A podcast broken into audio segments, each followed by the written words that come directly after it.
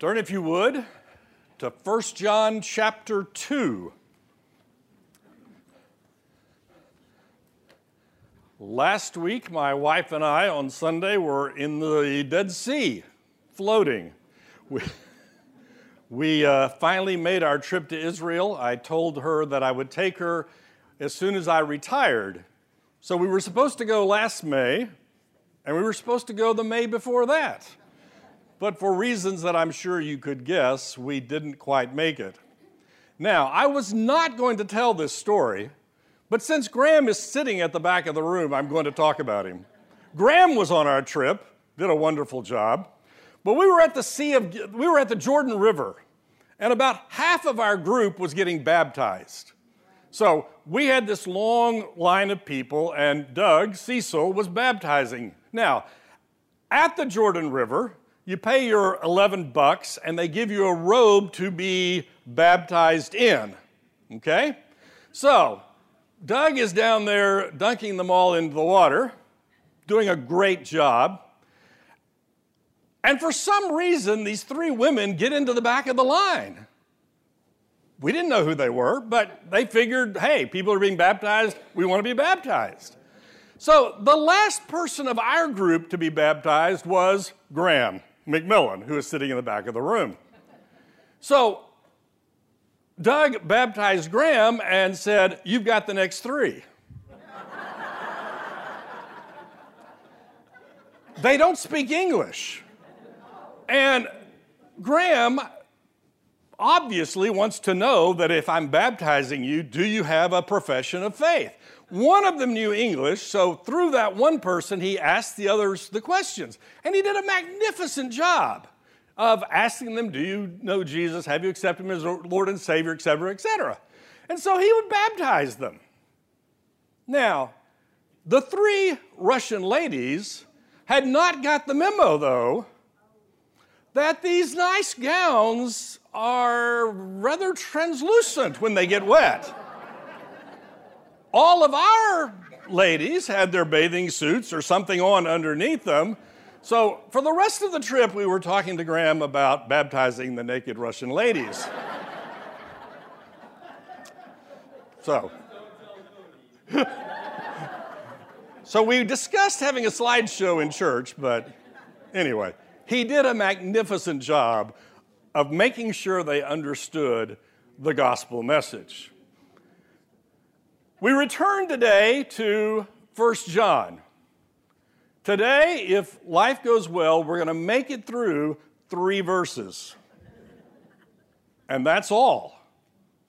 Because it's three, there are three verses that I have spent a lot of time arguing with myself about for the last, well, four weeks. So we are going to pick it up in verse 15 of chapter 2. Do not love the world or the things in this world. If anyone loves the world, the love of the Father is not in him. For all that is in the world, the desires of the flesh and the desires of the eyes and pride of life is not from the Father, but is from the world. And the world is passing away along with its desires, but whoever does the will of God the Father abides forever.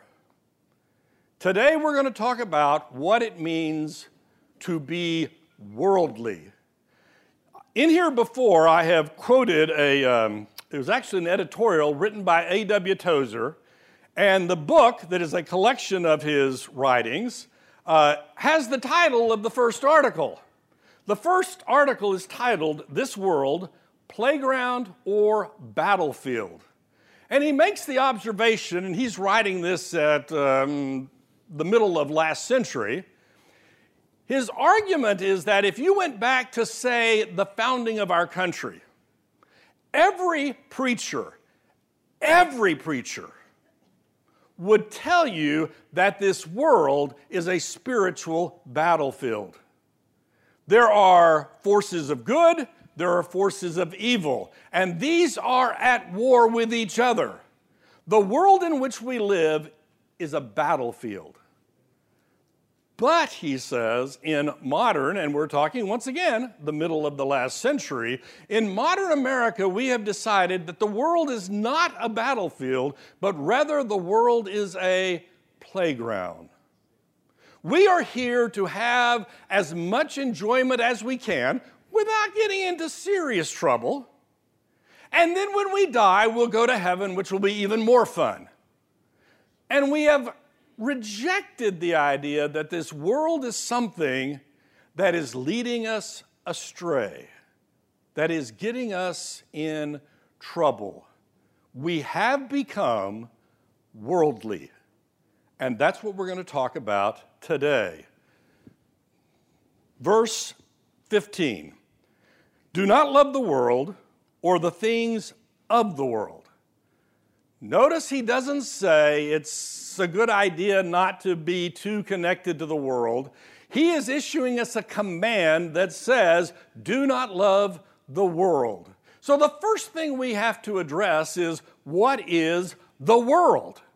Because we know, right, that John 3:16 that we all quote, for God so loved the world that he gave his only begotten Son. So if it's okay for God to love the world, why are we commanded to not love the world?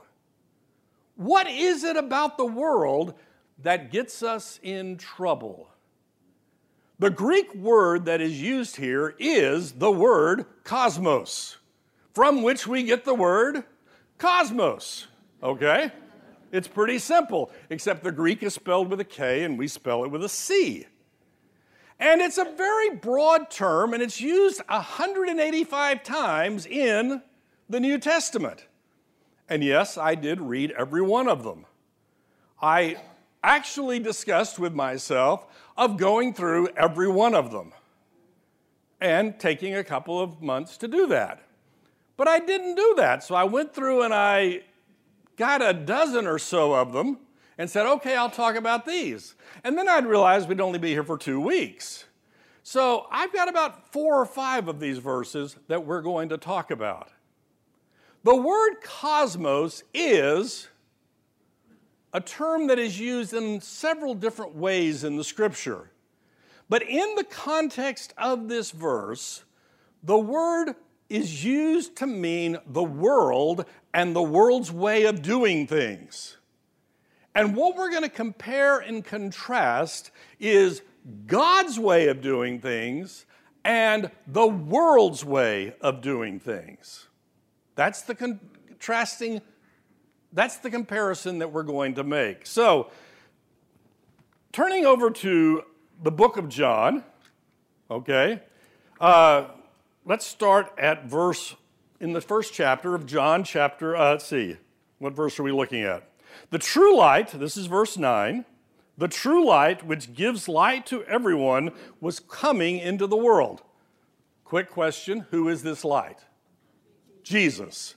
Remember, John, the book, starts about like John, the letter that we began, which is in the beginning was the Word, and the Word was with God, and the Word was God. It's talking about Jesus. So, the true light, which gives light to everything, was coming into the world. He was in the world, and the world was made through him, yet the world did not know him.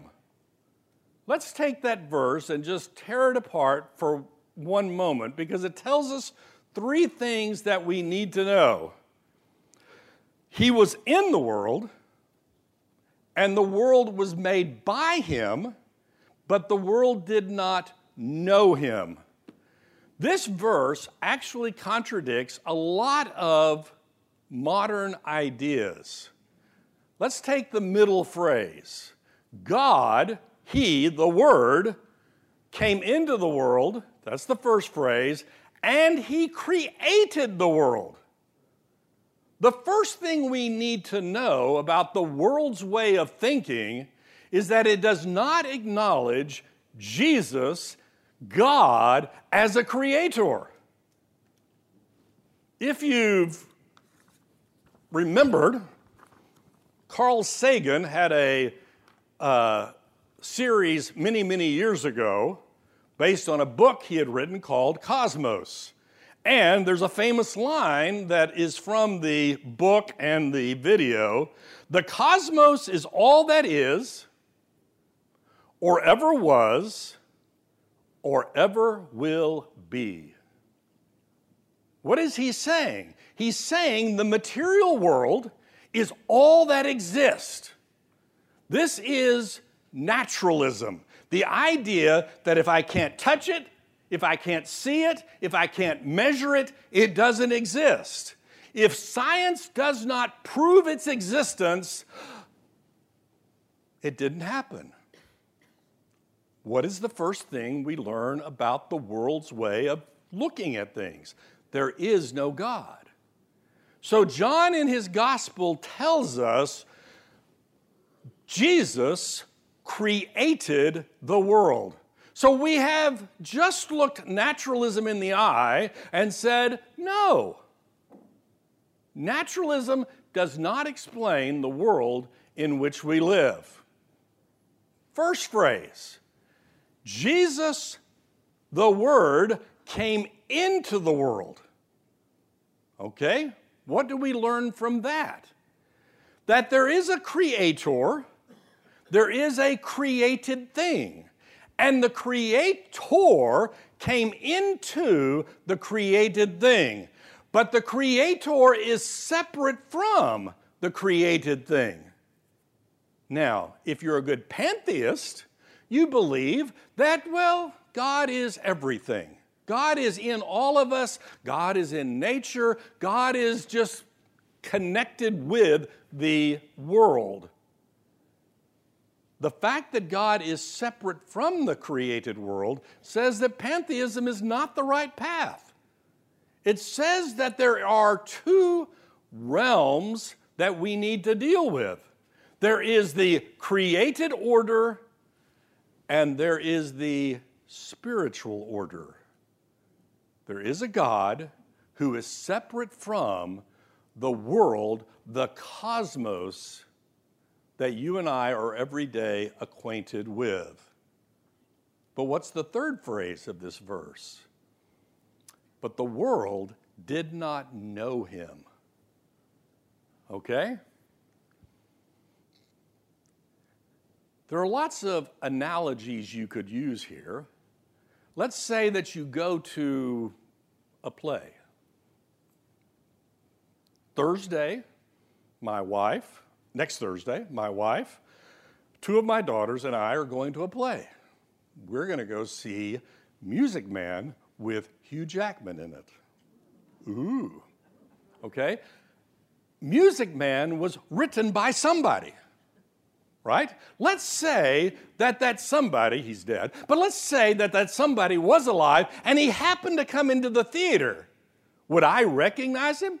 No. I don't know who he is. Okay? That would be the creator coming into the theater but not being recognized. Jesus, who created the world, came into the world, but the world did not know him. Why would I not know, if he were still alive, the, the writer of Music Man? Well, because I'm not at all interested in knowing who it is. Okay? I mean, I could have gone and looked it up. I have actually done that before, but I don't need to know that. But the scripture tells us that the world does not recognize Jesus because the world does not want to recognize Jesus. You could read the rest of this passage and it says he is the light that came into the world, but the world rejected him because the world loved the darkness. The world loved being worldly. You go to Romans chapter 1 and you see that the invisible attributes of God are clearly seen, but you and I choose to put on our blinders and look at the created thing rather than the Creator. So, what is the world? The world is that which stands in opposition to God. It is that which rejects the existence of God or accepts the existence of a God but it's the existence of a God that's not important. That it is a God that, well, has no effect on your everyday life.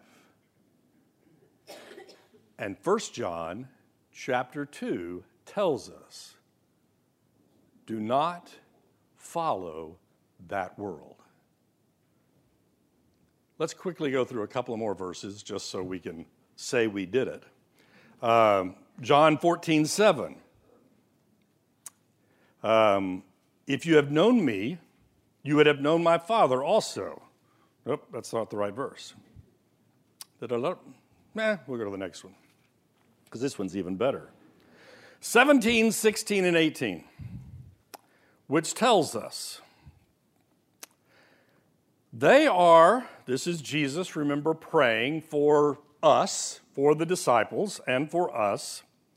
They, us, are not of the world, just as I am not of the world. Sanctify them in the truth. Your word is truth. As you sent me, Jesus, into the world, so I have sent them, us, into the world. What is this telling us? It's telling us that Jesus came into the world, but he isn't of the world. In the same way, Jesus sends us into the world, but we are not to be of the world. Then why are we here? Why did Jesus come? Jesus came to pay the sacrifice for our sins so that we could be saved. We are here to communicate that message to the world in which God has put us. So, in the same way that Jesus is in but not of, we are called to be in but not of the world in which we live. I mean, have you ever had this thought before? I have. What if one day you accept Jesus Christ as your Lord and Savior and poof, you go to heaven. I mean, what's the point of sticking around here? Right? Just, I'm in, let's go to heaven. Paul actually wrestles with this. For me to live is Christ, to die is gain. I don't know which is best. But you know what? We don't get to make that choice. God has left us here for a purpose. So, the dilemma that we are in, the dilemma in which we live, is that we are in the world. We are in the world's way of doing things, but we are not to be of the world's way of doing things. Back to 1 John. Do not love the world or the things of the world. We'll talk a little bit more about the things of the world in just a moment. If anyone loves the world, the love of the Father is not in him. You've seen a series of this kind of statement so far in John's letter. Remember, if you say you love God but hate your brother, you are not telling the truth. This is the same format. If you love the world, you don't love God, period. Now, this is what produced my dilemma. It would be so easy, wonderful, piece of cake to talk about those people out there and their worldliness. Can you imagine those people out there? I mean, I was reading an article just yesterday, Wall Street Journal. You know what the hottest selling vehicle is? I mean, as far as price going up? Minivans. One of the Kardashians drives a $400,000 minivan. Let's talk about them. $400,000 for a minivan. It would be so easy to talk about them. Or let's talk about the Christians that aren't in this room. That would be fun too. We could do that. But you know, John is writing this letter to us. To us. He's writing it to me and telling me, do not love the world. And if you do love the world, you're not loving God. That's pretty strong stuff. I mean, you remember the passage, right? You know, you can't serve two masters. You're either loving money or you're loving God. Pick one. Well, come on. Let's, let's see, let's find that sweet spot where we can do both. I mean, right? You draw the Venn diagram, and you know, there's that sweet spot where I can love money and still love God. Or I can love the world and still love God. Let's find that sweet spot. And John is telling us there is no sweet spot. The love of the world drives the love of God out of your life. That's not my opinion, that's just a fact. Do not love the world or the things of the world, because if you love the world, the love of the Father is not present in your life. And once again, he's writing this to Christians. You read the rest of this book, and it's very clear. He is writing to Christians, and it's probably writing it to some mature Christians. You know, it's not like some of Paul's letters where he starts blasting them for all the wretched things they're doing. He's warning them, he is warning us to avoid the things of this world. So, what are the things of this world? For all that is in the world, the desires of the flesh, the desires of the eyes, and the pride of life is not from the Father, but is from the world. The desires of the flesh, the desires of the eyes, and the pride of life. This word desire can almost be too easy of a word. You go back to a good old King James, and it says, the lust of the flesh, the lust of the eyes. Because the word desire here is not just, I would like to have some ice cream in a moment, okay? It is, in fact, an inordinate desire. What is an inordinate desire? It is a desire that is outside the bounds of what God has ordained for us. For example, we desire food. And you know what? That's a good thing. Why? Because you need food in order to survive. So, God, in His graciousness, makes the consumption of food a pleasant activity so that we can enjoy the blessings of God in our lives. And I might add, you go to Israel, they have this great buffet every evening at the hotel, all this food, and you sit there and you think, I'd really like a taco. because that's what, you know, you're used to. But that's okay. But what if you desired more food and more food and more food? What if you got to the point where you were consumed by finding about finding more food? There's a word in the scripture for that. It's called gluttony. Right? So the desire for food is good and godly. The inordinate desire of food is gluttony. You have a desire for rest. I went to bed at 8 o'clock on Thursday night. And I do not remember what happened at 801. I don't which is just bizarre for me because I'm one of those people who lies in bed for 45 minutes trying to figure out all the problems in the world. I didn't do that. Why? Because I had been awake for 48 hours prior to 8 o'clock on Thursday night. I was tired. I needed rest. And you know what? That's a good, God given desire. In fact, you have a longer discussion, you can see the whole idea of the Sabbath day is a rest. Rest is good. But what if you only want to rest? You only want to sleep? You become what the King James would call a sluggard. It is the sin of sloth. And no, that's not a creature that moves real slow.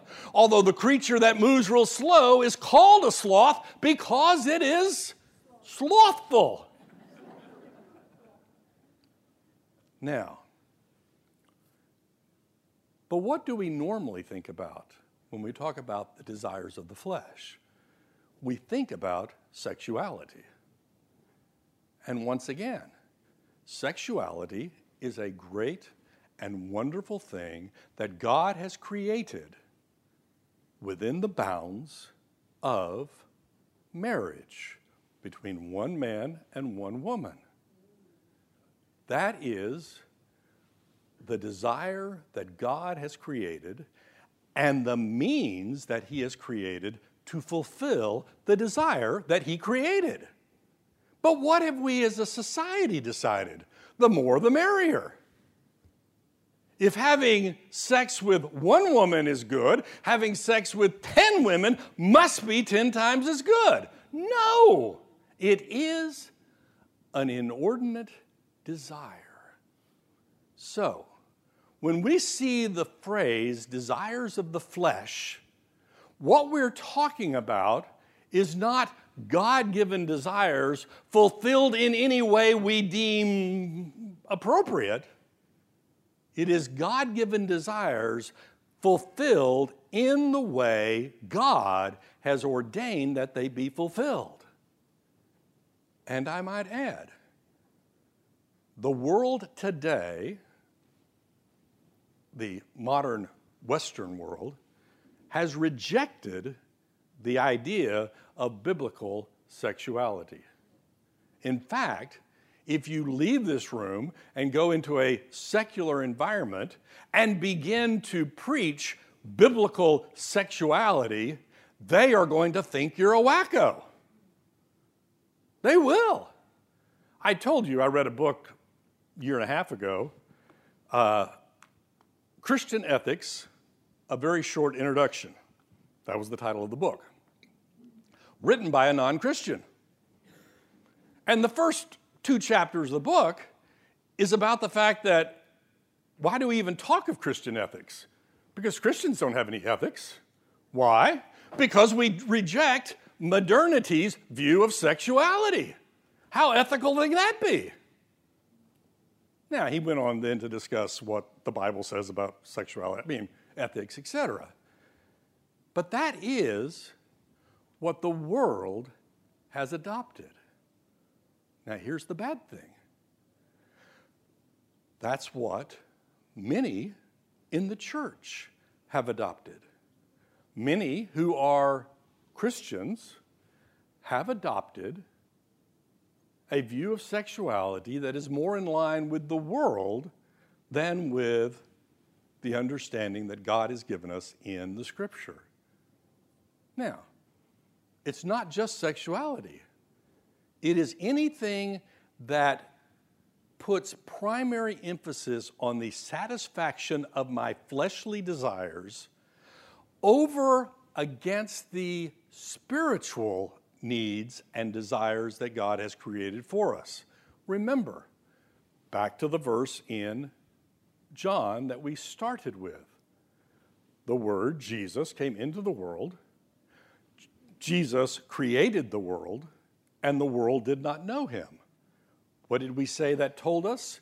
There is a separate world, other than, I mean, a separate thing other than the created world. And we as believers know that to be the spiritual realm. So you go read in the book of Galatians, remember? We just went through Galatians a couple of years ago, and there's the fruit of the Spirit that we all want to talk about love, joy, peace, patience, kindness, goodness, gentleness, faithfulness, and self control. But right before that is the list of what? The works of the flesh. And what does the verse, two verses before that say? put off the flesh and pursue the spiritual. When I give in to the desires of the flesh, I am rejecting the spiritual reality of life. Do not love the world or the things in the world, because if you do, the love of the Father is not in you. Why? Because the love of the world drives out the love of the Father. The satisfaction of the flesh above all else drives out the spiritual fruit in our lives. It's just a fact. So, what are we supposed to do? Well, Paul tells us we are to put to death the desires of the flesh. In the King James Bible, it says, mortify them. That's why you go back and read, say, the Puritan writers, and they will talk about the mortification of the flesh, the mortification of sin. What do we do? The world is the playground. We enjoy the fun, and then we go to heaven and we have even more fun. What are the things of this world? The desires of the flesh.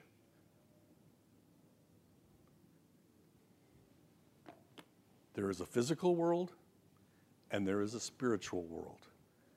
That's why C.S. Lewis calls us, human beings, amphibians. Why does he do that? Because we live in two worlds. We live in the spiritual and we live in the physical. Which one is supposed to have the highest priority? That's easy. Biblically, the answer is the spiritual world. But you'll go home and you'll turn on your TV, and every, every, every commercial that you will see will tell you to satisfy the desires of the flesh. And you know what? That's the world we live in. But it's not, it is not the world that we are supposed to be of. We are in, but not of, the world. The desires of the flesh, the desires of the eyes, this carries with it the idea of coveting, covetousness. I see something and I want it. I want it and I demand that I get it. And I get mad if I don't. And who do I get mad at? God. I get on the airplane to fly to Israel. And you know what? I walked through all these really nice seats. on my way to my cramped seat at the back of the plane. And what do I have? Desires of the eyes. I want that. Let's go back to the commercials. I can use commercials as an example because every one of us is intimately familiar I have become, just in the last five years, more aware of the stupidity of commercials. I don't care what kind of car you drive. The hot smoking women are not going to come running after you, guys. It's just not going to happen. Yet we've bought into that connection that the desires of the eyes need to be satisfied, the desires of the flesh need to be satisfied. And if they're not, it's somebody's fault. Whose fault is it? Well, if you believe in God, it's God's fault. If you don't believe in God, it's society's fault. It needs to be fixed. But how do you fix it, really? There's this biblical word called contentment. I have learned in whatever state I am in to be content. But we don't like that. The world doesn't want you to be content, it wants you to want more. How much more? Just more. Just more. And more, right. A friend of mine and, I had a discussion 20 years ago about the American dream. And I made the comment at the time the American dream is not some standard of living, the American dream is more. I mean, you go back to the 50s and look at the American dream, and it's a 1,300 square foot house, it's one car, one black and white TV, and you're done. You know what? Every one of you in this room could have that. But if you did have that, you would feel that the desires of the flesh and the desires of the eyes were not being fulfilled.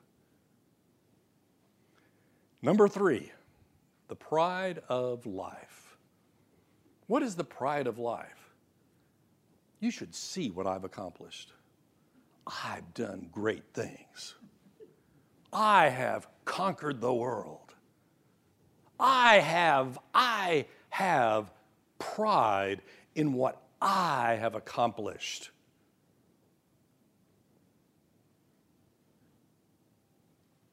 Our society teaches us, no, the world teaches us that I need to be proud. I need to let you know how great I am.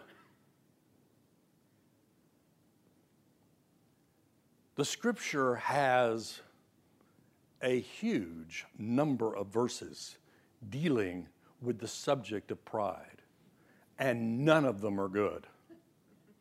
Why? Because pride is what allows us to look at God and say, I don't need you because I can do it on my own. I can do it my way. Guess what? Jesus did not come into the world to allow you to do it your way. He came into the world because you and I are lost, helpless sinners who cannot, in any form or fashion, accomplish our own salvation. I don't care which political party gets in office, what laws they pass, they will not bring salvation to mankind. Why? Because they cannot deal with the, the reality of human sin.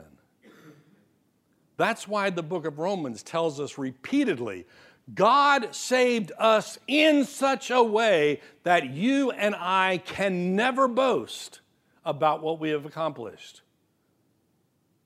So, what are the things of this world? The desires of the flesh, the desires of the eyes, and the pride of life. There they are. Now, I would love to give you a test, but I'm not going to do it because I would fail it miserably. Why? Because we are worldly. We bought into it. And you know what? The love of the world drives out the love of God from our lives. Not maybe, not sort of, not let's find the sweet spot. It drives out the love of God. All of these things are not from the Father, but from the world. The first point was that the love of the world drives out the love of the Father. The second thing is that none of these things come from God. The desires of the flesh, the desires of the eyes, and the pride of life. You didn't get that from God. You didn't get that by reading the scripture and coming to the conclusion that God wants you to satisfy all your desires. Now, God has given you desires. And God has given you ways to fulfill those desires. But that doesn't mean that anything you desire is within the will of God. In fact, the world teaches you otherwise. And the world is passing away along with its desires, but whoever does the will of God abides forever. The third point is that the love of the world is temporary. Do you doubt that?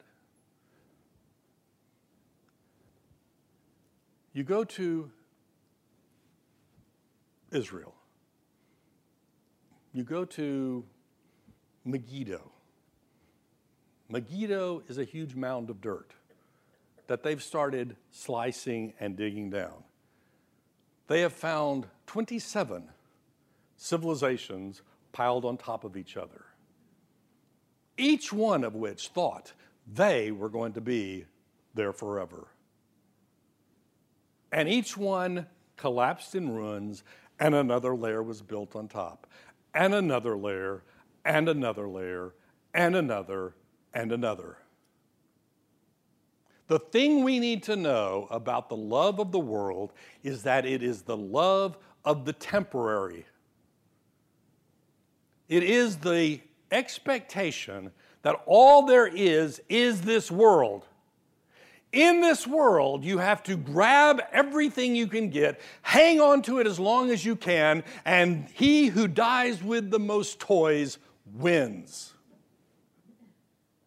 Guess what? The toys are not going with you. Francis Schaeffer used to say that our modern society, and he's writing this in the 60s, has two primary values personal peace and affluence. Affluence is I want more toys, I want more stuff, and personal peace is I want you to leave me alone so I can enjoy my toys.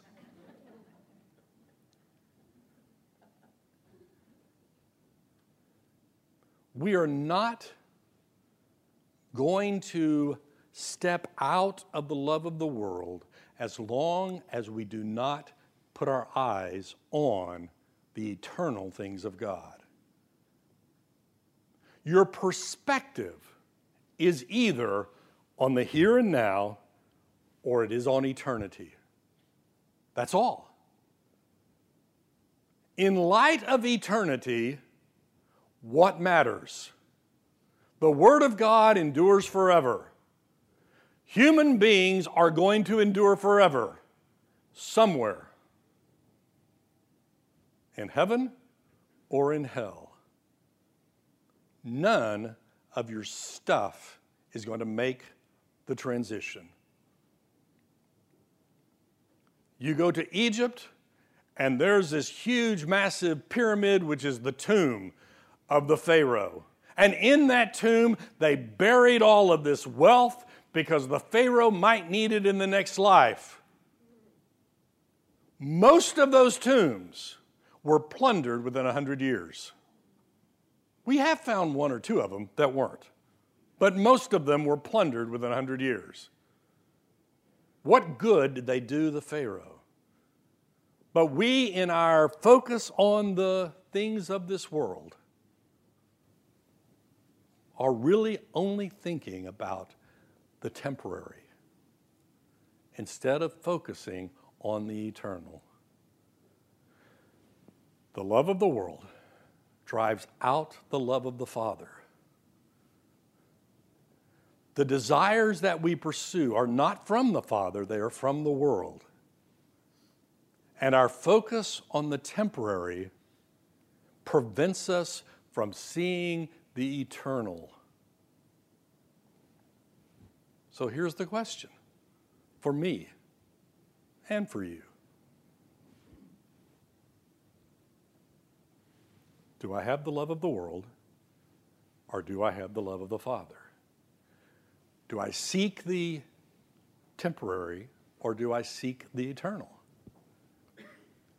And if you have any questions about this, just turn on your TV and watch some more commercials. Okay? They're all about how everything in your life can be solved if you buy this car. I know that's called advertising. The Bible would call it the lie of the devil. The desires of the flesh, the desires of the eyes, and the pride of life. Those are the things of the world.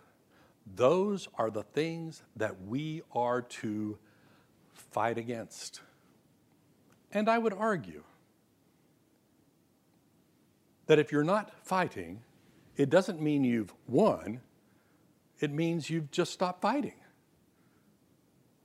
Back to A.W. Tozer's comment about the world being a battlefield or the world being a playground. He said, Go read the old hymns. Okay? When you get to heaven, you get to lay your sword down. You get to take your armor off when you get to heaven. But until then, the world is a battlefield.